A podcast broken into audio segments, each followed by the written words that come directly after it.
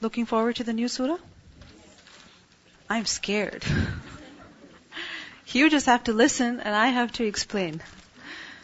So may Allah subhanahu wa ta'ala help me to explain properly, give it the due haqq, and may Allah subhanahu wa ta'ala help you to understand properly. And may Allah subhanahu wa ta'ala enable all of us to learn from this and implement this beautiful light in our lives. Inshallah. Surah An-Nur.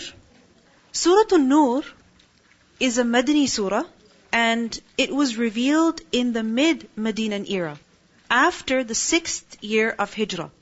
Remember that in the sixth year of Hijrah, there was a battle which is known as the Battle of Khandaq, the Battle of the Trench. Alright? Soon after that, the Prophet ﷺ went on an expedition which is known as the expedition of Banu Mustalaq or Muraysi'. Alright? And on return from this expedition, on return to Medina, a particular incident happened. What is that incident? Inshallah, we will learn about it. Alright? So, that is when the surah was revealed. Alright? And this surah is similar to Surah Al-Baqarah, Surah Ma'idah, Surah Al-Ahzab, in that all of these surahs, they contain Islamic laws. Alright? laws that govern our personal lives, our spiritual lives, our social lives. Alright? So Surah An-Nur is a heavy surah in the sense that it contains many laws. Alright? And in particular, in Surah An-Nur, the laws, they relate to social life. Alright? Now remember that when it comes to social life or laws that govern our social lives, there are two levels of such laws. One level is of those commands, those rulings that pertain to our personal life in the sense that we are responsible to implement those in our lives. We have to observe them in our personal lives, in our home, when we're interacting with other individuals. The state or the Islamic government, it cannot interfere with respect to those laws. Or even if the interference is there, there's no prosecution or there's no criminality when a person is going against them. Meaning when a person is breaking those laws, he's not going to be punished. Like for example, in the surah we will learn about the hukum of isti'dhan. What is isti'dhan? That when you go to somebody's house, you knock on the door, you don't just walk in. When a man, when he's going into his parents' house, for example, his sister's house, or father is going into his daughter's house, he shouldn't just go inside without permission. He should make his presence known and then enter. Now, if a man does not observe this law, is he going to be punished in the Islamic court? No. But he has to observe this. But there's another level of such laws, which is that if a person goes against them, then he will be prosecuted. He will be punished. And this is, you can say, Islamic penal law. Now, when it comes to such kind of punishments, hudud in particular, remember that there are two things that we have to understand. When it comes to the hudud, when it comes to punishments, there's two things that we need to understand. Firstly, the content, and secondly, the context. What is the content? The content meaning the actual law, the actual punishment. So for example, a person commits theft. What's the punishment for that? We learned about it in Surah Al-Ma'idah. The hand has to be cut off. Now this content, alright, this punishment, it's clear in the Quran, it's clear in the Sunnah. It is valid. And we can never disagree with it. We can never say it is wrong. We should never say that this is something that does not make sense. It is unfair. No, it's always valid. Why? Because Allah subhanahu wa ta'ala has revealed it. However, we have to understand the context also. It can only be applied in a particular context, in a particular situation. Meaning we cannot take the law in our hand and say that, okay, if somebody has committed zina, they should be punished. We are no ones to carry out that punishment. There has to be a particular context for that legal punishment to be carried out. And what is that context? What is that context? That there must be an Islamic government. There must be a Khalifa. This is something that we need to understand because in the Quran, in the Hadith, in the Sunnah, what do we learn? That we have to obey Allah, His Messenger, and Ulul Amr, the people in authority. Who is the person in authority? The Khalifa. So if the Khalifa is there, then the law will be implemented. But if the Khalifa is not there, then will the law be implemented? It will not be implemented. But is it still valid? Should it still be studied? Should it still be agreed with and appreciated? Yes. Why? Because it's a part of our deen. It's in the Quran. Also remember that all of these laws, when were they revealed? When the Prophet ﷺ did hijrah to Medina. When the state was established. Before that, in Mecca, what was haram was still haram. So for example, zina was haram. Theft was haram. Alright? These things were clearly illegal. It wasn't permissible. Which is why when people would come to the Prophet ﷺ and embrace Islam at his hands, he would take a promise from them.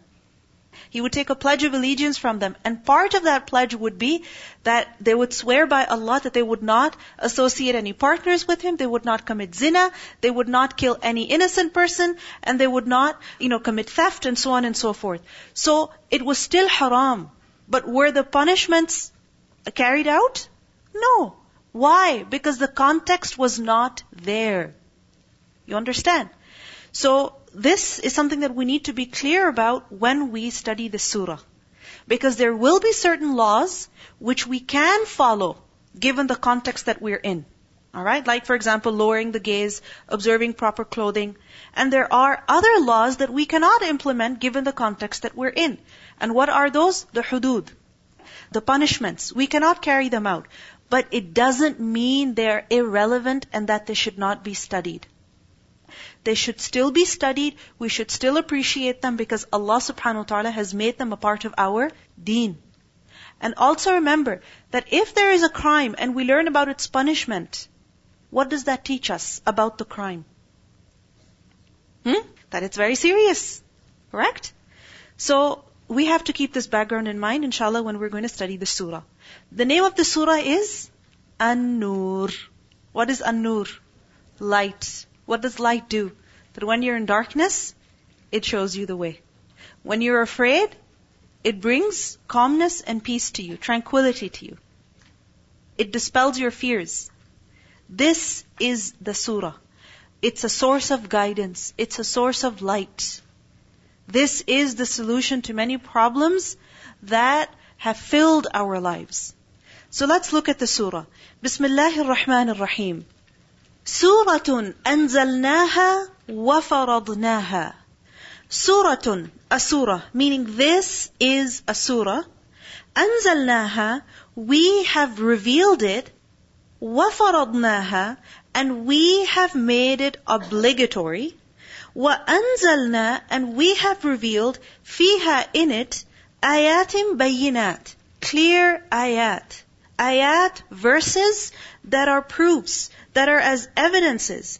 لَعَلَّكُمْ تَذَكَّرُونَ So that you may remember. Look at the opening of the surah, the introduction of the surah. This is a surah that anzalnaha, we have revealed it. Look at the word anzala. What does it mean? To send something down. And that means that this surah has come down to us from the one who is above us. From the one who is higher than us, greater than us, knows better than us, is superior to us. And who is He? Allah Azza wa Jal. This surah is the kalam of Allah Rabbul Alameen. This surah contains laws that have been given by who? The one who is the highest, the one who is the greatest, whose knowledge, whose wisdom, whose decisions cannot ever be questioned, cannot ever be doubted, cannot ever be disputed with. Anzalnaha, we have revealed it, we have sent it down. We are low and He is high. This has come from Him. وَفَرَضْنَاهَا Allah has revealed it and He says we have also made it fard. What is fard? Obligatory, mandatory, wajib. Something with regards to which we have no choice. We have to do it. It's binding on us. And fard, it's literally a portion of something. Alright? So this is our portion. This is something that Allah has made mandatory on us. This is our share. Fard. فَرَضْنَاهَا وَأَنزَلْنَا فِيهَا And we have revealed in it ayatim bayinat. We have revealed in the surah ayat, verses that are bayinat.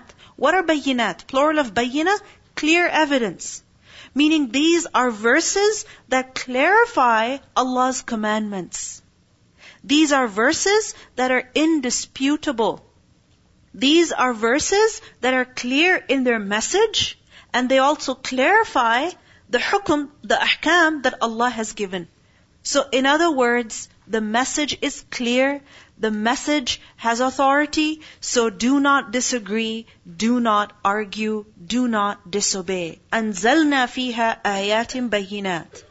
Why? لَعَلَّكُمْ تَذَكَّرُونَ So that you may remember, you may take heed, you may understand, and you may observe the treasure that has been revealed in the surah. If you think about it, every single surah of the Quran, has it not been revealed by Allah? Of course it has been revealed by Allah. The entire Quran is min Allah Azza wa Jal. Right? Tanzil, this revelation is from Allah. And every command that Allah has given, every command that Allah has given, is it not meant to be taken seriously? Yes. In Surah Al-Ahzab, we learned that when Allah has given a command, then the believers do not have a choice with regards to it. But yet, despite that, Allah mentions here, فَرَضْنَاهَا We have made the surah fard. We have revealed it, we have made it obligatory. Why is this mentioned? To remind us to take the contents of the surah seriously. This is a very powerful, a very direct introduction. That in the surah there will be many laws, many commands. Do not take them lightly. Do not think that, oh, they're for somebody else. No, they concern us. They concern me and you. This is fard on us, an obligation on us, given to us by Allah, with respect to which we have no choice. فَرَضْنَاهَا We have made it fard on all Muslims, whether they are from the earlier generations or the later generations. Because sometimes we say that, for instance, in the surah hijab is mentioned, right? But sometimes we say, oh, hijab is possible in certain situations, right? Or it was possible 1400 years ago. These days it's not relevant, it's not practical. No, Allah says, فَرَضْنَاهَا We have made it fard. For who? For the salaf and for the khalaf for the earlier generations and the later generations, for the Muslims of the East and the Muslims of the West. For the Muslims of all times, of all places, this is an obligation. And if Allah is reminding us right at the beginning of the surah to take this surah, the commands of the surah seriously, then what does that mean? These commands, are they important for us? Are they necessary for us? They are, right? Because if they weren't that important, would Allah subhanahu wa ta'ala give them to us in the first place? If they weren't applicable, if they weren't relevant, if they weren't beneficial, would Allah impose them on us? Like seriously, think about it. In your body, is there anything that Allah has created that is useless? Is there? Every part of your body, every single organ, every single system does it not have a function? Does it not have a role? It does, right? So if Allah created it, Allah made it a part of you, then what does it mean? There's benefit in it. There's a reason why He made it. Which is why we always wonder when we learn about something, why is it there? What does it do? What is its purpose? Right? How does it happen? What, why, who, how, when, where, all of these questions we ask them, we inquire about them, because we know that there is nothing that is useless. So likewise, when it comes to the commands of Allah subhanahu wa ta'ala, remember, if Allah gave them, and if Allah said they're fard, then we have to trust Allah's decision. And we believe that, Ya Allah, if you gave it, yes, it is necessary for me. It is best for me. It is important for me. This is nur for me. Without it, my life would be in darkness. I would be in darkness. لَعَلَّكُمْ تَذَكَّرُونَ So that you may take heed. Take heed. Take benefit. Learn and implement and improve your life. First of all, what command is given in the surah? It's a punishment. Which punishment is it? The punishment for zina. الزانية والزاني الزانية the zani woman, was zani and the zani man. Meaning the man and the woman who have committed zina, who have committed adultery, fornication. What is zina? Zina is illegal sexual intercourse. Illegal sexual intercourse. And I emphasize on intercourse because it doesn't just mean holding hands or having a friendly relationship. Zina is actual zina, intercourse. Illegal. What does it mean by illegal? That is outside the bond of marriage. Where two people are not married, there is no nikah between them. And sexual intercourse is done, then that is the act of zina. So a zaniyatu, the woman who has committed zina. What does it mean? The woman who has sexual intercourse with a man whom she's not married to. And she's committing zina, meaning she willingly does it. This is not the case of coercion. This is not the case of rape. A zaniya is who? The woman who willingly, who chooses to commit zina. And a zani, the man who commits zina, who is he? The man who has sexual intercourse with a woman whom he is neither married to nor does he own. Because remember in Surah Al-Mu'minun we learned that there's only two legal ways, right? What are they? إِلَّا عَلَىٰ أَزْوَاجِهِمْ أَوْ مَا مَلَكَتْ أَيْمَانُهُمْ It's either through nikah or through milkiyah. Alright? So when a man is having zina with a woman whom he neither has nikah nor is there the bond of milkiyah, then what is that? Zina. Alright? And for the man, this is regardless of whether the woman has consented to it or not. Meaning if she is willing, that's her responsibility. If she's not willing, then the man is still zani. You understand? Meaning if zani includes the rapist. Clear? Zani includes the rapist. So a zaniyatu was zani. The woman who has committed zina and the man who has committed zina. Before we continue, do you notice something interesting here? Who's mentioned first? The female. Generally what happens? Who's mentioned first? Generally. The man is mentioned first. Why is the woman mentioned first over here? الزانية والزاني Because you see, zina, it cannot happen unless a woman agrees to it. We're not talking about rape. Okay, that's a different story. Inshallah, we'll get there. Alright? But zina cannot happen unless a woman agrees. She agrees. She invites, or if she doesn't invite, she accepts. It cannot happen without her consent. So azaniyatu was zani. Both of them, Allah says, fajlidu. There is a punishment. And what is that punishment? Fajlidu. Then lash. This is from the root letters Jim, Lam, Dal. Jild. What is jild? Skin. And jalda, jald is darbul jild. It is to strike the skin. To strike the skin with something that is made from skin. What is made from skin? A whip that is made from leather. Because leather comes from what? Animal skin. Right? So in other words, this punishment of lashing cannot be done with a stick. It cannot be done with a rod. Alright? It can only be done with what? A whip that is made from skin, leather. And its effect should only be on what? On the skin. You understand? Meaning the act of lashing should not affect the bone, should not break the bones, should not cause the shoulders to dislocate. It should not cause the skin to rip. So fajlidu, whip, lash, kulla wahidin. Each one, meaning the woman and the man, minhuma of them two, how many lashes? Mi'ata jalda. One hundred lashes. The punishment is how much? One hundred lashes. Have you ever been slapped? Have you ever been slapped? Maybe on the back or kicked or punched or something. Imagine a hundred lashes. This doesn't mean all in one go. The total has to be 100. It could be in one day. It could be spread out over a period of time, depending on how much a person is able to take, depending on their strength.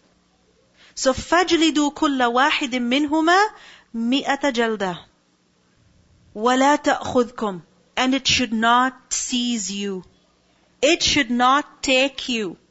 بِهِمَا For them too, meaning for these two who are guilty, when the punishment is being carried out on them, it should not seize you. What should not seize you? Ra'fatun. Any compassion. Don't have pity for the people who are being given this legal punishment. Because what happens is that when you see someone being hurt, physically being beaten, then what happens? You feel bad for them. Right? It's difficult to even see. This does not mean that you don't feel any compassion for them.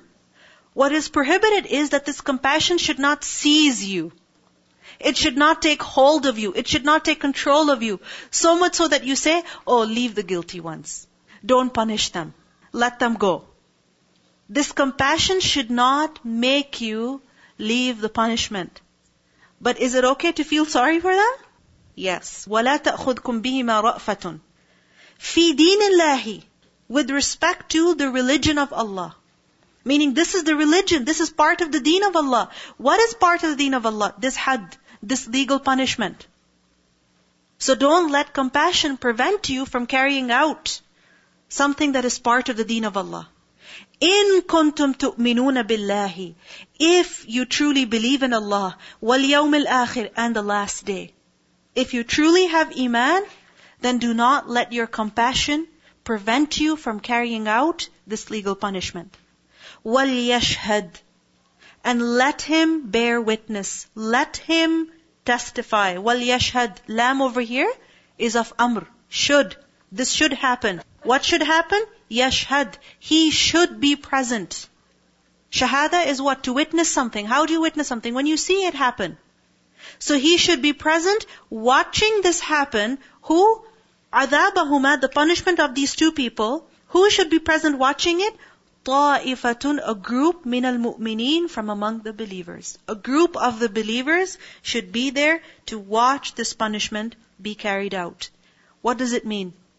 Meaning this punishment should be in public. It should be witnessed by some people. Why? So they may take a lesson. Because if they don't take a lesson, then how will the crime be prevented? Then what will happen? This crime will continue. Now this ayah, what does it teach us?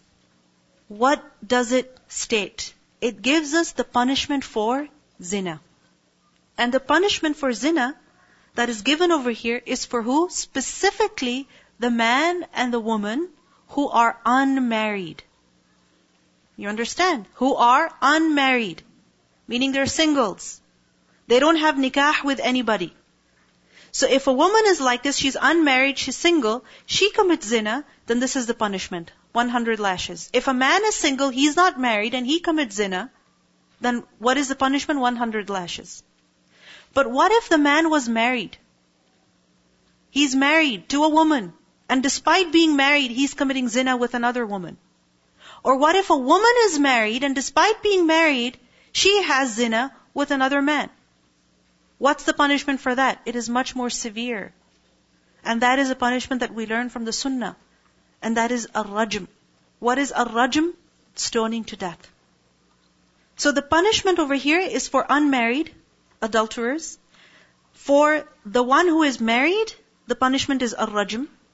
And there is a third category, which is the one who rapes another. Alright? Meaning the one who forces another to have sexual intercourse with them. What is the punishment for rape? What is rape? Rape is اغتصاب. It's from ghasb. And ghasb is to take what is somebody else's by force. To take what is somebody else's how? By force. Why is rape called اغتصاب? Because a woman's honor, her choice is being taken away from her. This act is being forced on her. And what's the punishment for this? Imam Malik, he said, in our view, the man who rapes a woman, whether she is single, meaning a virgin or not, If she's a free woman, right, in addition to the punishment, he also has to pay her, meaning he also has to pay a fine. He has to give her something monetary. And what is that? That is like a mahar that a woman would be given. So for example, traditionally, if in her family, a woman is given $20,000 as mahar, then in addition to the punishment that the rapist will suffer, he also has to pay her $20,000, for example. You understand? And if the woman who was raped was a slave woman, then he has to pay her something as well. And what is that? Imam Malik said, it has to be something that is equal to what has been reduced from her value because of being raped. Why this punishment? In addition to the flogging, also this. Why? Because this man who has raped a woman, what has he done? He has, what has he done? He has violated Allah's haqq, right? By disobeying His command. And he has also violated the woman's haqq. So you see, the punishment for him is double. Now, if the rape happens at gunpoint or with a threat, you understand? With a threat or with some physical attack, like the woman is physically attacked, she's injured, then this is not treated as zina. This is treated as the crime of muharib. Who is muharib? Someone who is waging war. And this is something, the punishment for which we learn in Surah Al-Ma'idah, ayah 33 that the recompense for those who wage war against Allah and His Messenger and do mischief in the land is only that they shall be killed. What's the punishment? That they should be killed. Or they should be crucified, or their hands and their feet should be cut off from the opposite sides, or they be exiled from the land. So the judge basically has four choices. Depending on how severe the crime is, the punishment will be decided. So what do we learn in this ayah? What's the message? I mean, even the punishment that I've told you about the married zani or the rapist, what do we learn from this? What is zina? What is zina? Is it a small thing? Is it insignificant before Allah subhanahu wa ta'ala? This is a very serious matter. A very serious matter. You know why? Because Allah subhanahu wa ta'ala, He is Al-Hayy. He is Al-Ghayyur, meaning the one who has haya, the one who has ghira, protective jealousy. He doesn't like for his servants that they lose their modesty. He doesn't tolerate that at all. That they lose their modesty. And without taking responsibility of a relationship, they engage in sexual relations with others. Now, Remember that the punishment for zina will only be implemented. This is a very serious punishment, right? All these three punishments that I've told you are very serious punishments. And they will only be implemented, they will only be carried out when the guilt is established. Guilt is established. Because unfortunately, when we hear about the hudud, we hear stories from Pakistan, alright, or from other Muslim countries, where a woman was raped and then she was flogged, or she was raped and then she was stoned to death. Hmm? She's saying that she's innocent. However, the people who have abused her, they are let go of, right? And the innocent person is being punished in the name of Islam. That is not Islam. What is Islam? What we learn here in the book of Allah subhanahu wa ta'ala. The punishment can only be carried out when the guilt is established Alright? And how will the guilt be established? Two ways. First is that the person who's committed the sin, committed the crime, they come and confess. Like for example, at one occasion, a man came to the Prophet ﷺ, Ma'iz. He came and he said, Ya Rasulullah, I have committed the sin, meaning zina. Purify me, cleanse me. And the Prophet ﷺ turned away from him. Why? Because he didn't want to carry out the punishment. He just turned away from him. And this teaches us that if a person has committed a sin like this and Allah has concealed it, then what should we do? What should we do? Do tawbah and let the sin remain concealed. Don't go on exposing it. In our deen, confession is before who? Allah subhanahu wa ta'ala. Or a judge. Alright? A judge meaning someone who can carry out can carry out the punishment. Alright? So anyway, that person kept coming to the Prophet ﷺ over and over again and he said, purify me, purify me. I don't want to go to Allah subhanahu wa ta'ala in a state that I have committed the sin. Because remember that a punishment, what does it do? It cleans a person. It purifies a person. So then eventually the Prophet ﷺ, what did he do? He carried out the punishment. Then the other way through which the guilt is established is how? Witnesses. Four witnesses.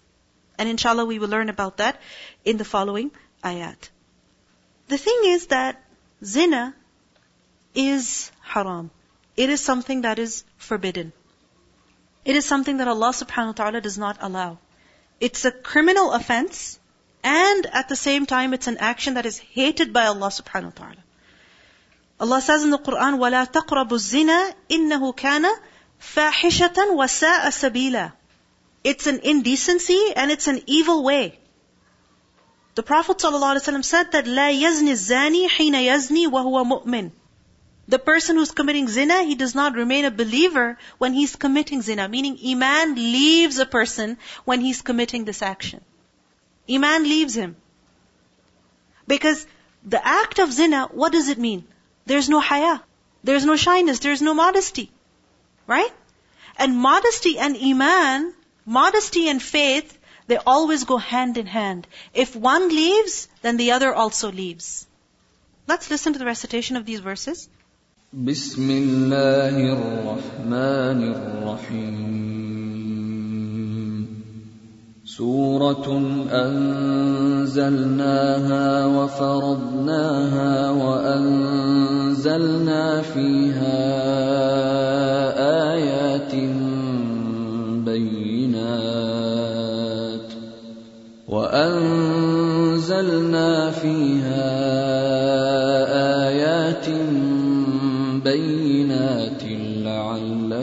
تذكرون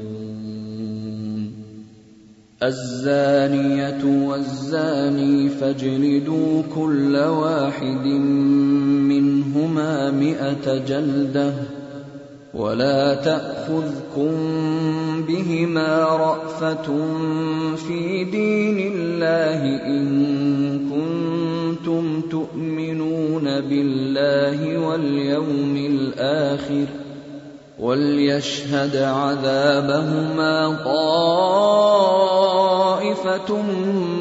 من المؤمنين